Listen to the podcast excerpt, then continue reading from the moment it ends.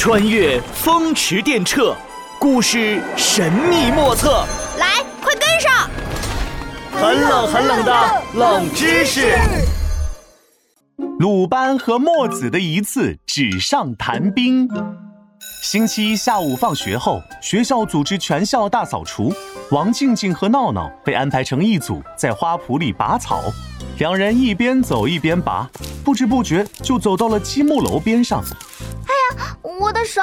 只见王静静的手被小草划了一道细细的小口子。嗯，我不拔了。哈，你这细皮嫩肉的，你看我皮有多厚？闹闹得瑟的拔了一根草，不料，呃，也被划破了手指。啊，妈呀，流血了！两人急忙跑进积木楼里，找诸葛乔治拿创可贴处理伤口。没想到那叶子边这么锋利啊！是啊，闹闹，你难道忘了鲁班是怎么造句子的啦？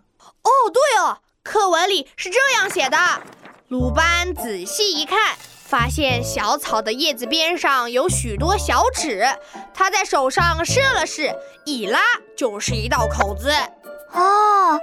鲁班就这样发明了句子，鲁班太厉害了。嗯，不像有的人被草割破了手，就只会“哎呀妈呀，流血啦”。王静静，哎呀，墨子要是听到你这么夸鲁班，估计会不服气的。墨子，他是谁？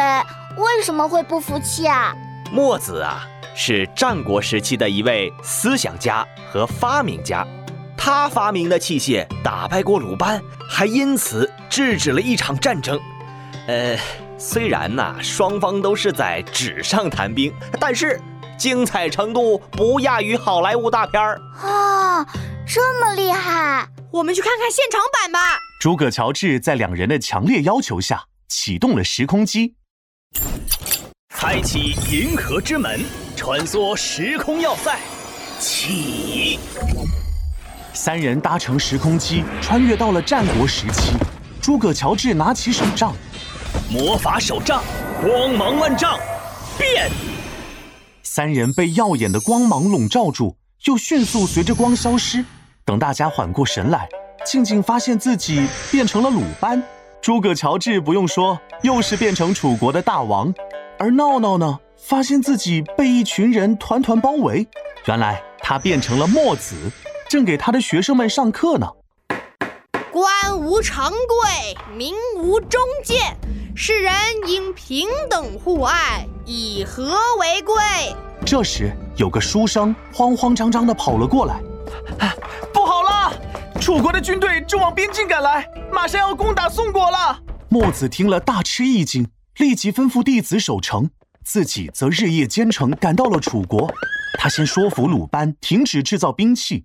然后在鲁班的引荐下见到了楚王，见过楚王。墨翟就是墨子的名字。只见楚王正靠在王椅上，聚精会神地看着攻城地图。你找我何事啊？大王，楚国地大物博，却想攻占资源贫乏的宋国，这不是跟窃贼一样吗？大王这么做丧失道义，一定会失败的。楚王听了一脸尴尬。想了想，说道：“可是攻城的云梯器械，鲁班都已经造好了，我怎么能随意撤兵呢？有了鲁班制造的攻城器械，楚国也不一定会获胜。大王如果不信，就让我与他当面演习一下攻城与守城，看我如何破解他。”楚王想了想，答应了墨子的要求。于是，墨子和鲁班把身上的腰带解了下来。当做一座城的城墙，然后各自拿出自己发明的器械模型。鲁班攻城，墨子守城，双方开始演习攻守对抗，四面围攻。鲁班在城墙下摆上几架云梯，摆出攻击队形，点火摧毁云梯。墨子立即用火将云梯烧毁，攻城门。鲁班又摆上几辆车，准备撞开城门，守城门。听我命令，准备木头和石头。墨子在城墙上放上长长的木头和大大的石头，往下砸车。潜入。鲁班用铲子等工具在城门底下挖地道，准备从地道攻入城内。阻挡。墨子立即在地道口点火烟熏。就这样，鲁班采用一种方法攻城，墨子就用一种方法守城。眼看着双方僵持不下，鲁班着急了，将所有的方法一起配合，再加上弓箭发射车，全面进攻。墨子立即摆上盾牌，再次挡住了进攻。全面防守。双方激战下来，鲁班用了九套功法，把攻城的方法都使完了，器械也用完了。可是墨子却还有好些守城的高招没有使出来。鲁班擦了擦额头的汗，说道：“唉，我输了。不过我知道怎么赢你。哈哈哈！且让我来猜一猜。你如果杀了我，就没人阻挡你攻城了，是吧？不过你有所不知。”我早已布置好，我若死了，我的大弟子就会代替我，用墨家制造的器械指挥守城，你们还是赢不了的。